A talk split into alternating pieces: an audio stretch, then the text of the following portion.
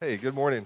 Hey, if you have your own Bible, dig in with me here in Hebrews chapter 3. If you need a Bible, there should be one in a little seat rack in front of you. It'll help to kind of have your finger on the text and your eyes on the page as we look at the text today.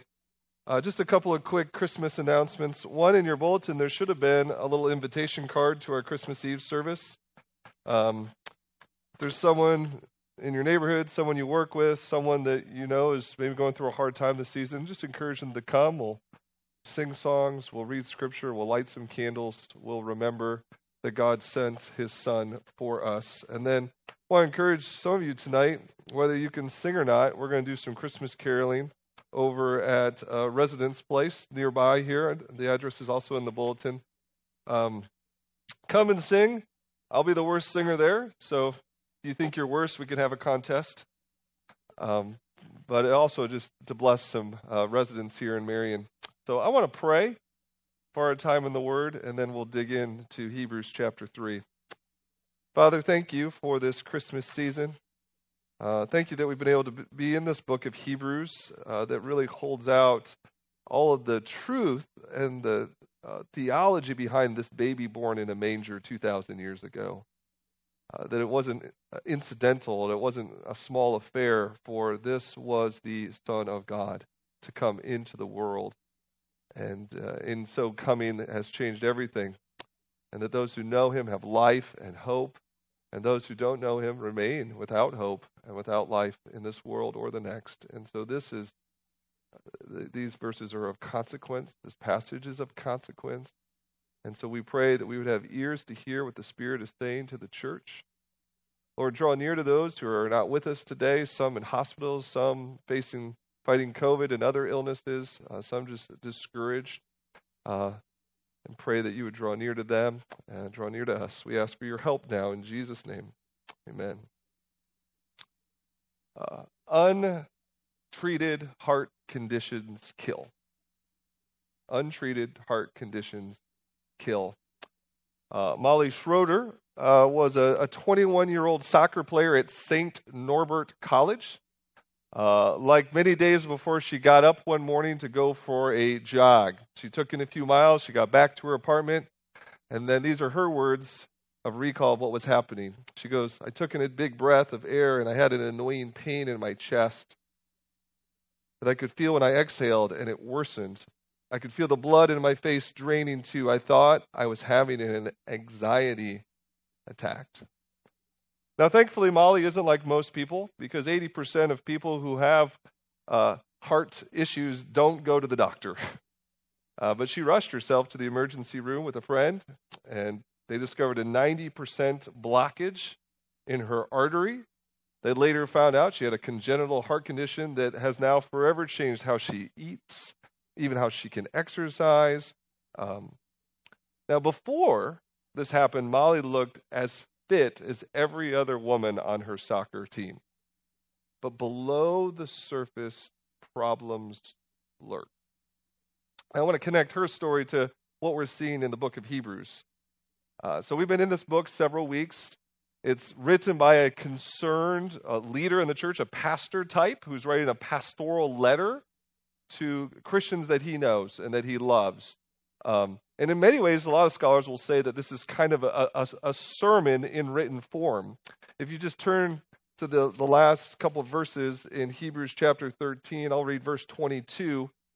One of the last things he says in Hebrews 13, verse 22, he says, Brothers and sisters, I urge you to bear with my word of exhortation, for in fact, I have written to you quite briefly what every pastor says at the end of his sermon. Could have said a whole lot more. But he, calls it an exhortation. And, and an exhortation is a, a, word of encouragement or a word of challenge. It's the sort of speech you know a coach gives before a championship game. And what this this caring churchman has become aware of some struggles, and so he writes this letter to exhort them, to encourage them. It's a it's a book to encourage Christians press on. Now, as you read the letter and as we read through the letter, you will see that overall, I think this pastor coach is hopeful for the people.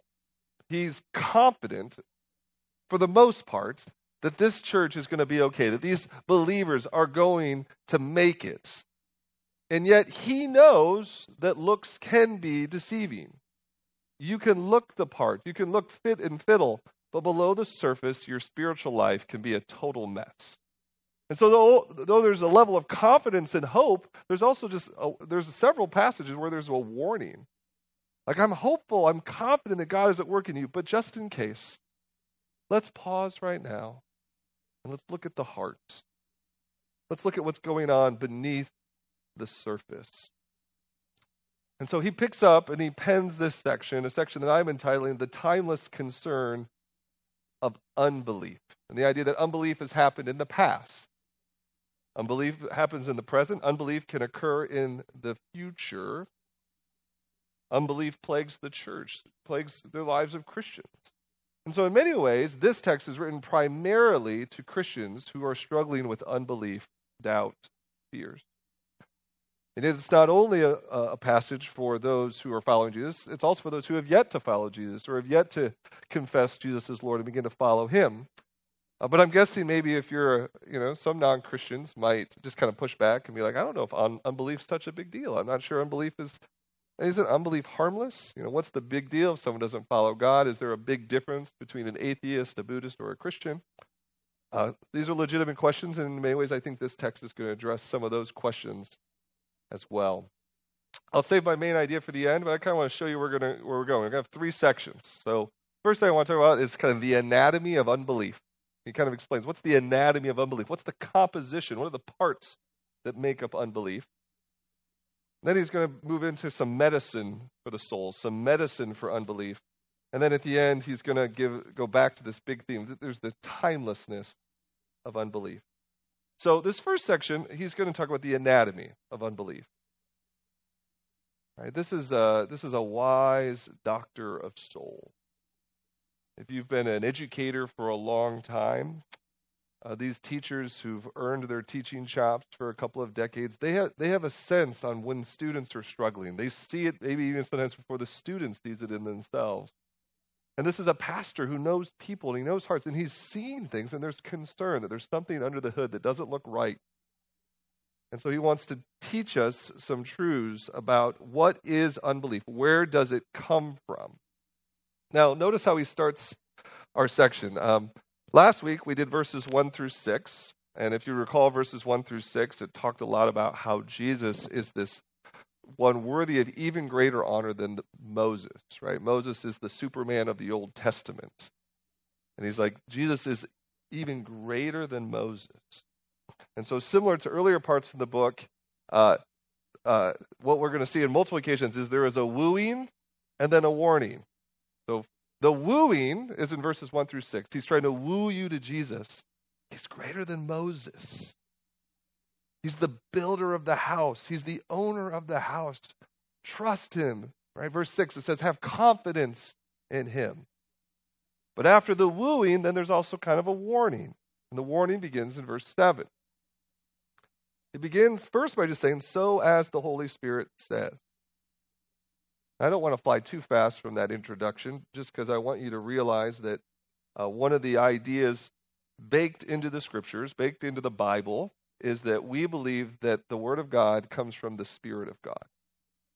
He's actually quoting Psalm 95, and he could have said that. A psalmist says. He doesn't say a psalmist says. He doesn't say some dead Hebrew writer says. It doesn't say some Jewish poet says. He says the Holy Spirit says. So God speaks through the Scriptures. In the next chapter of Hebrews, it says the Word of God is living and active.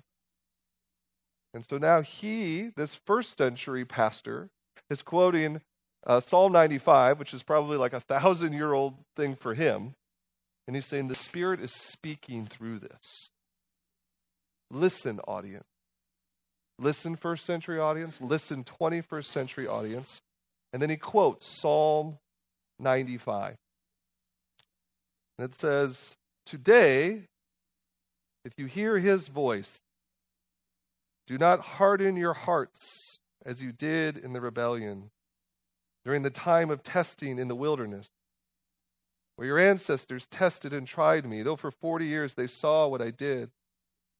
That is why I was angry with that generation. I said, Their hearts are always going astray, and they have not known my ways. So I declared on oath in my anger, They shall never enter my rest. So, what are some of the parts? What's the anatomy of this unbelief? Well, it begins by warning about, uh, first thing, sorry, is it says, watch out for this hard heart thing.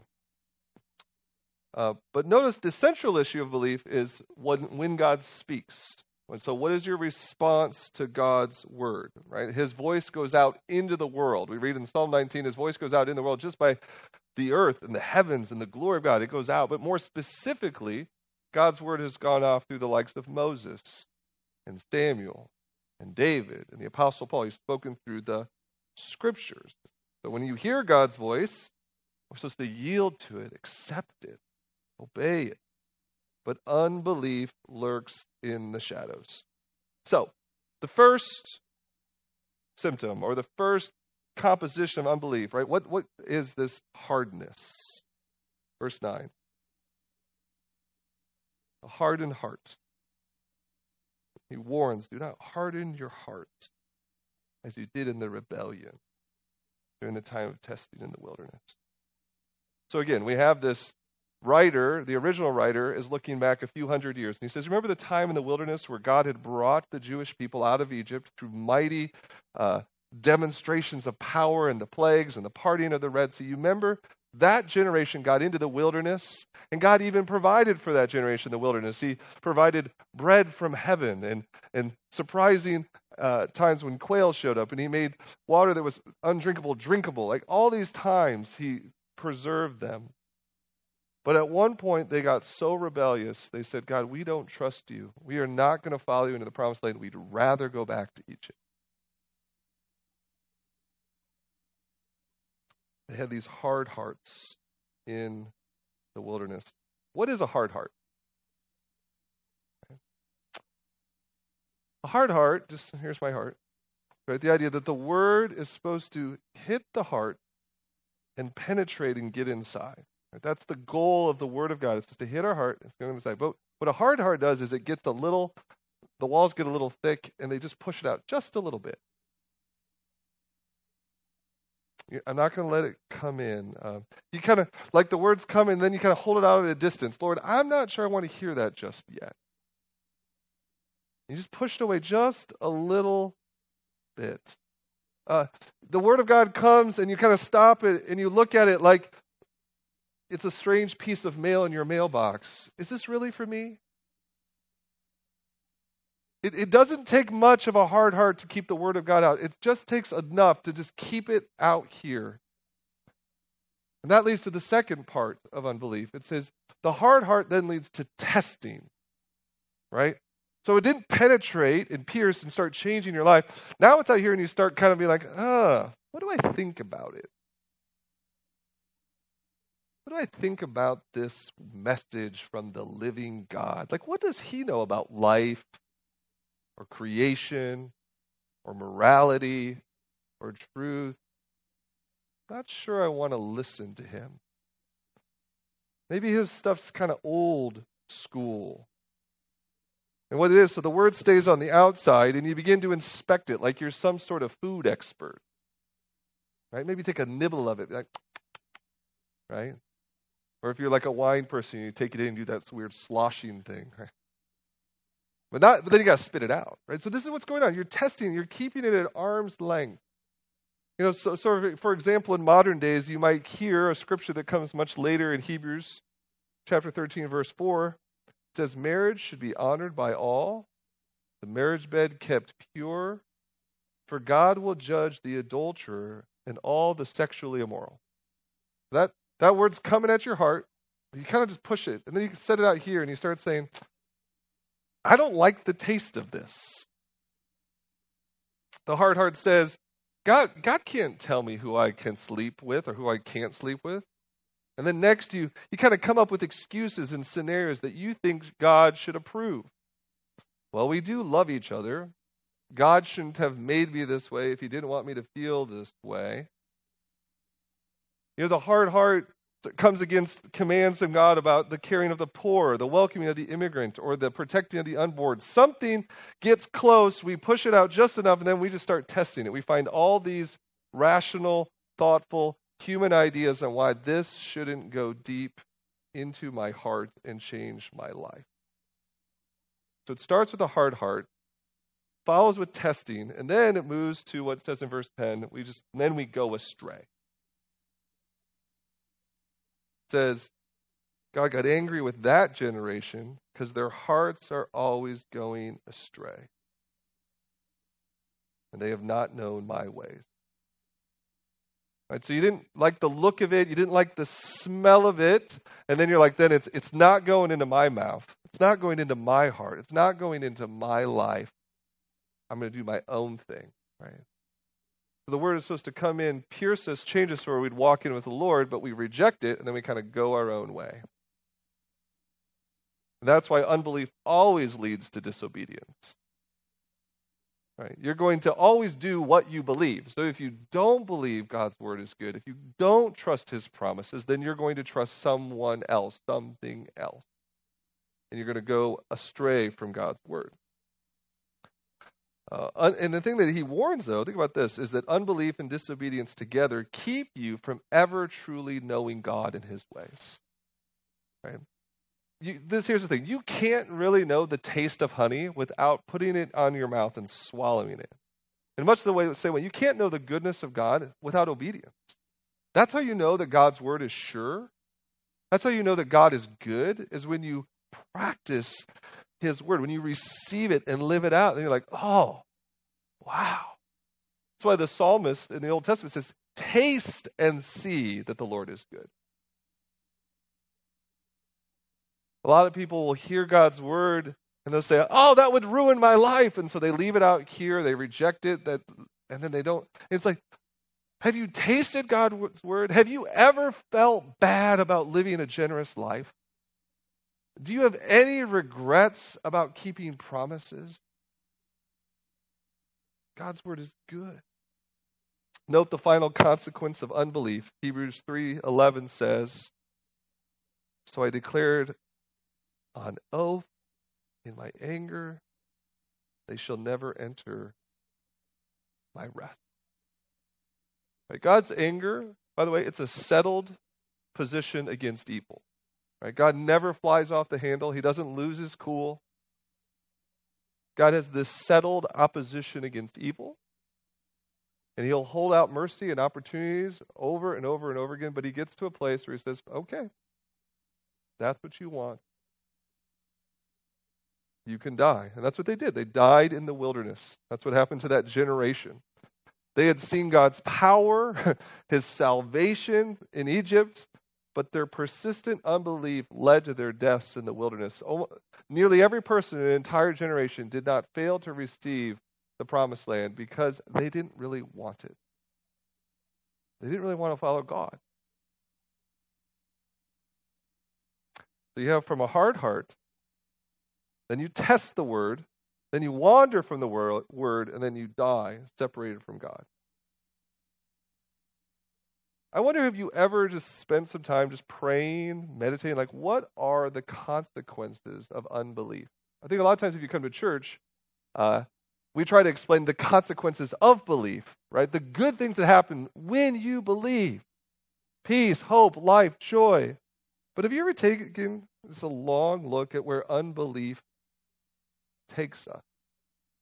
Well, go back to not believing what God says about sex and marriage. Is adultery good? Does that produce the kind of life? Is there any parent can is there any parent raising their child right now that hopes that when they get married one day that their spouse will cheat on their kid?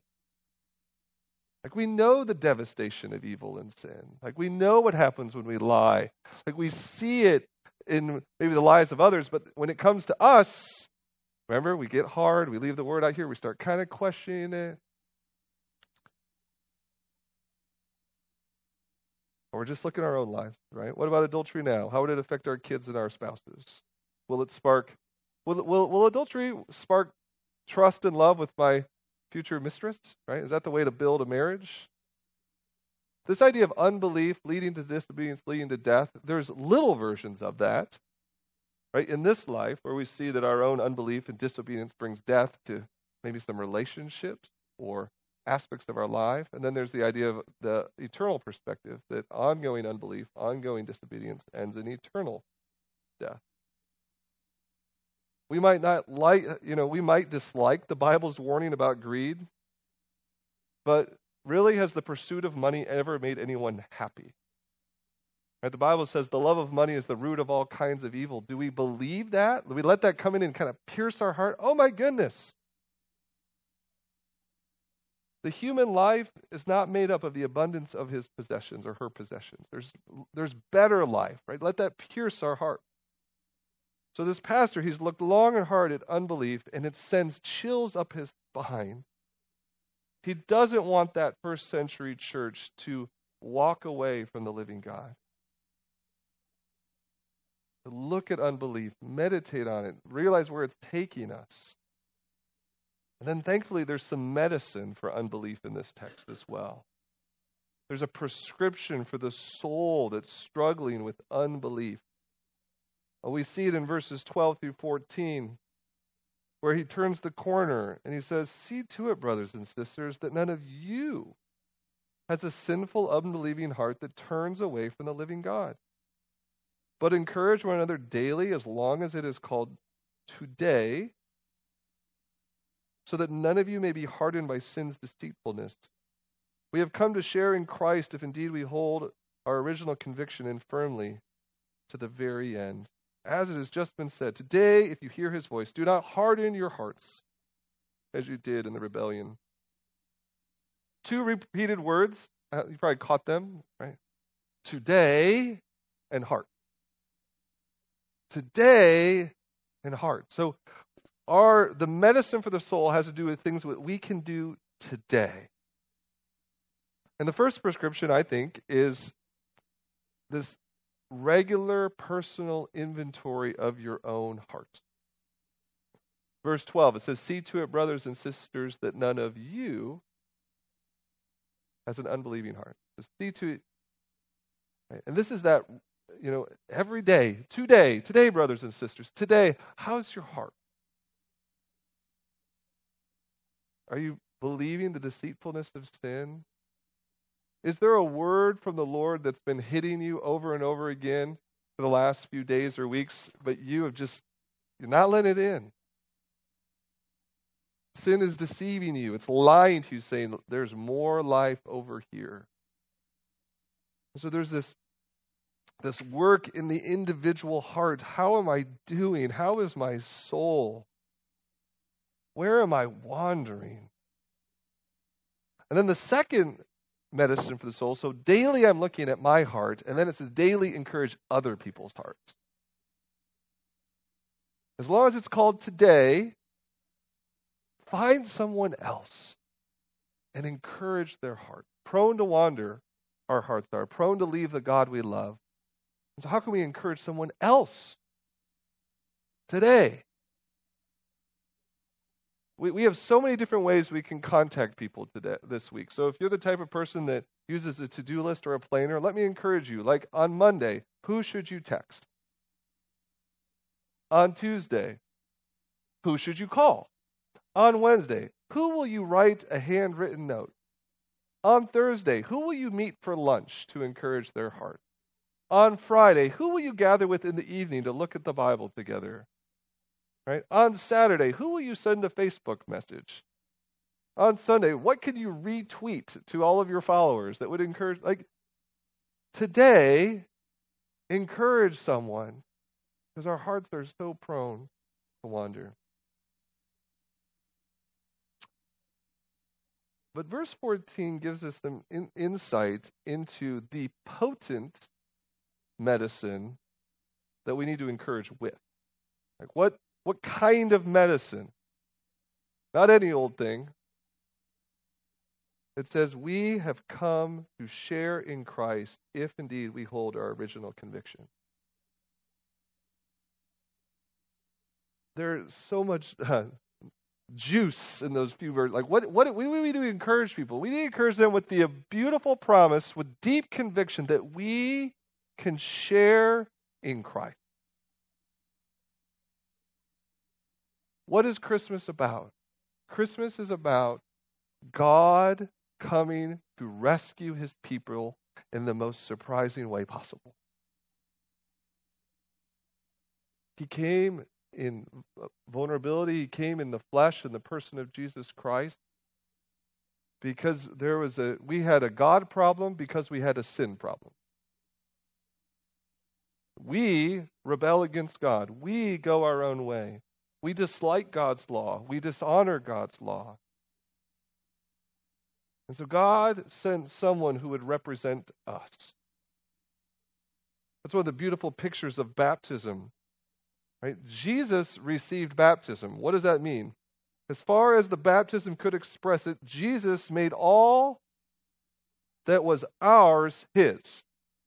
But he's saying, like, when he's baptized, he's saying, I have come for all those who have been baptized. I'm going to represent this sinful people. I'm going to die for this sinful people. I'm going to live for them.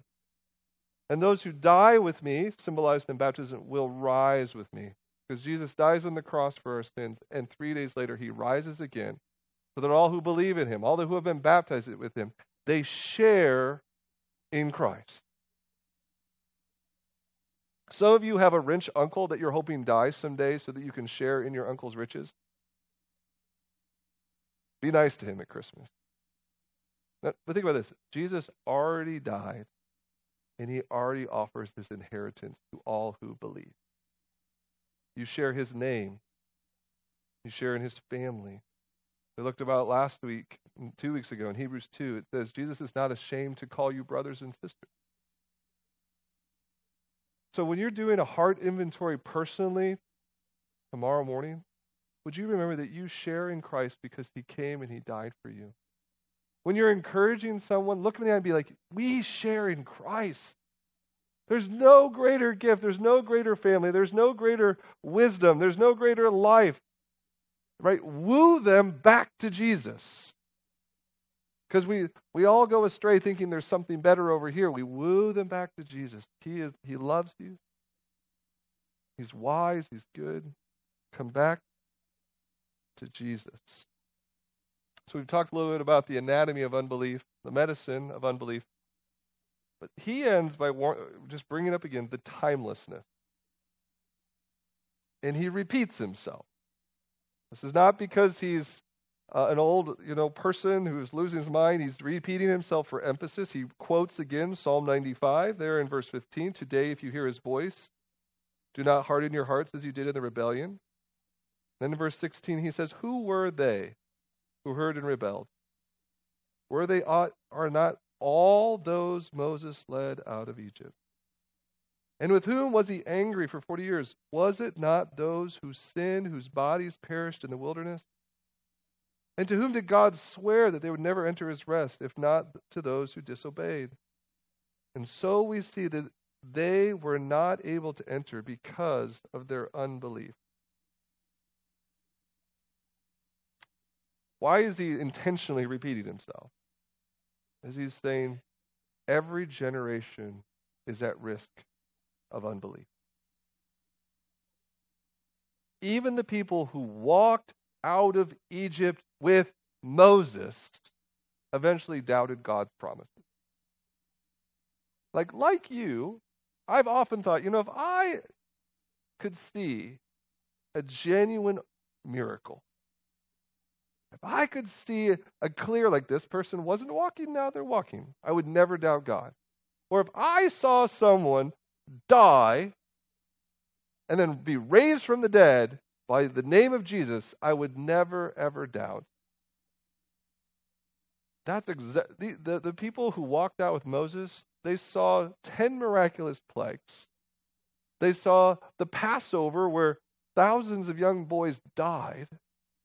They saw the party of the Red Sea. They saw water from rocks. They saw bread from heaven. And they began to doubt God. So the timelessness of unbelief is just the idea we're all at risk. If they could stumble, so can we. And so we have to guard our hearts. By the way, it, it's when you start thinking about um, the church, which again, this is the original audience of this letter, right, we can look fit as fiddle on the outside spiritually, and yet inwardly be struggling.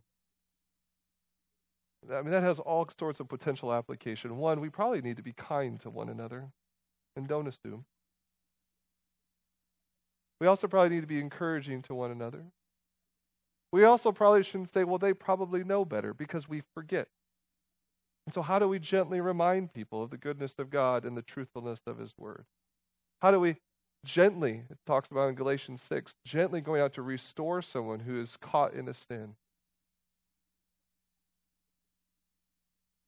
You know, sometimes we sing the song Trust and Obey, for there's no other way to be happy in Jesus than to trust and obey.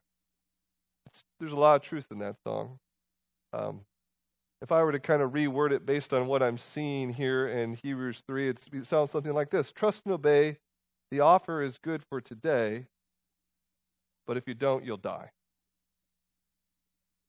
Robert Frost, eat your heart out.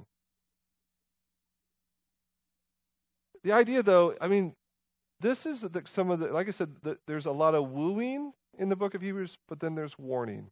The idea that because God has made human beings and He's given them an ability to choose, and those choices have consequences. But today, if you hear His voice, do not let your heart be hardened. Do not be led astray.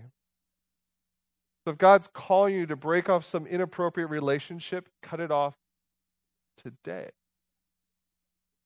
If God is calling you to give back some money that you have taken in some sort of inappropriate way, we give it back today. If God has called you to forgive someone who has hurt you, forgive them today. If God has called you to give money in some direction and you sense the Lord leading, do it today.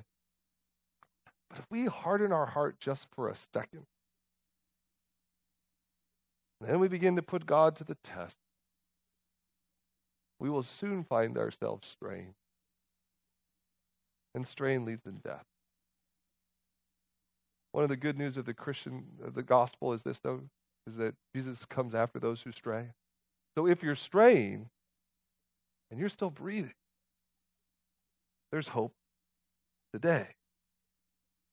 Like the author of Hebrews, I'm hopeful that many of the people in this room have soft hearts to God. I'm hopeful that you're holding firm to the conviction that you've originally had. I'm, I'm hopeful that you're going to press on in faith. But he wasn't naive, and I'm not naive because I know my own heart to know that there's some days my heart wanders. And if you're wandering today, come back today. The grace is sufficient. God's love is immeasurable. Let me close with some hope, though. Look at verses 1 through 3 here in chapter 4. And we'll actually come back next week and spend more time in chapter 4.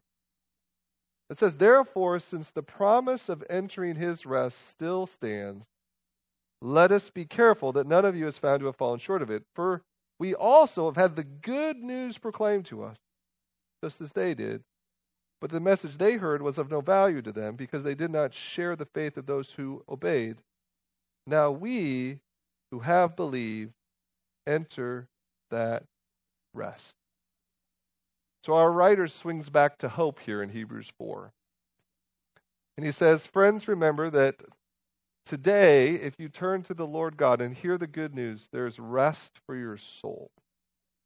Right? Our greatest problem is not COVID or career disappointment. we have no rest for our souls because we've sinned against God. We have no hope of a future because we've spurned the God who holds eternity in his hands. But the good news is that those who believe in Jesus enter into a rest with Jesus that starts now and gets better later. And so today, turn to your heart. One of the things I liked about that opening story about Molly Schroeder is her life changed 360 degrees after her diagnosis. She's actually now like a spokesperson for the American Heart Association. But every food she eats, every way she exercises, little monitors she has to guard her kind of precious heart, she's taken seriously. And it's given her extra years on life. She wanted to live, and so she changed. In many ways, that's what Hebrews 3 is saying. If you want to live, turn to the Lord. Trust and obey, for the offer is good for today. Let me pray.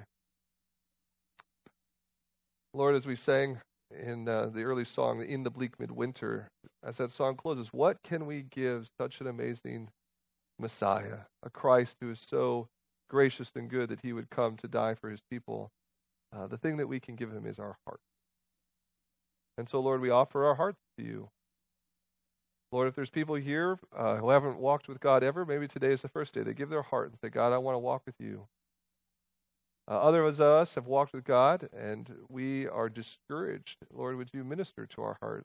Others of us are feeling guilt and shame, Lord. We pray that uh, you would forgive our hearts and lead us into repentance.